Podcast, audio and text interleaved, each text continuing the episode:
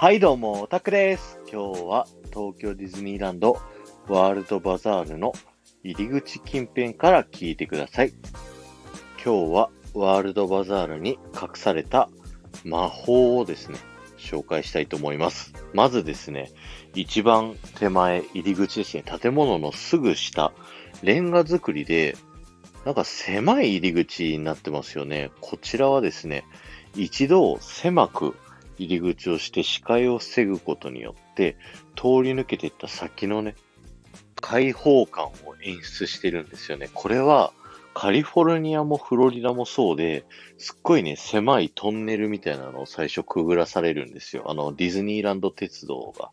周り走ってて、その駅の横のね、ちっちゃいトンネルをくぐるので、なので、そこ通るときのね、ワクワク感たら、もう半端ないなっていうところで、東京ディズニーランドでもそれを、えー採用されているということ。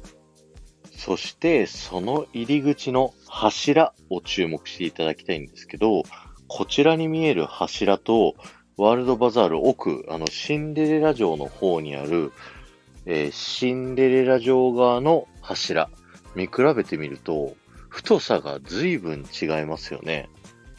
これは、ディズニーでよく使われるですね、強化遠近法という手法を使っていて、えー実際の距離よりも奥にあるシンデレラ城が遠く見えるようになっているんですね。さらになんですけど、えーこのメインストリートのですね、手前側の道とクロスした奥側の道では、奥側の道の方が若干細くなっているので、よりね、遠く見えるような演出がかかっているんですね。これぞディズニーマジックっていうやつですね。今日は終わりです。ありがとうございました。えー5万再生を目指しています。この放送が面白いと思った方は、ぜひ、ハッシュタグディズニー副音声をタップしていただいて、他の放送も聞いてくださいね。そして、前回の配信から今回の配信までで、コメントいただけた方のお名前をお呼びしたいと思います。マイッカさん、のりかわさん、赤と白の水玉リボンちゃん、えーゆうまさん、森田さん、まかさん、ありがとうございました。